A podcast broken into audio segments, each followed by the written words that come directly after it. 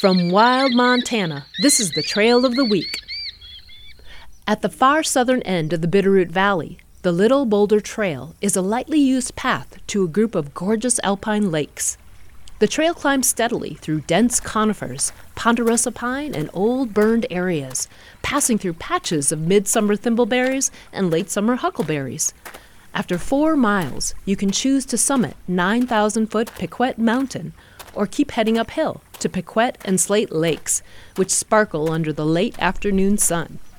Campsites are limited on the steep and rocky shores, but the alpine beauty might well lure you into spending a night watching the stars overhead.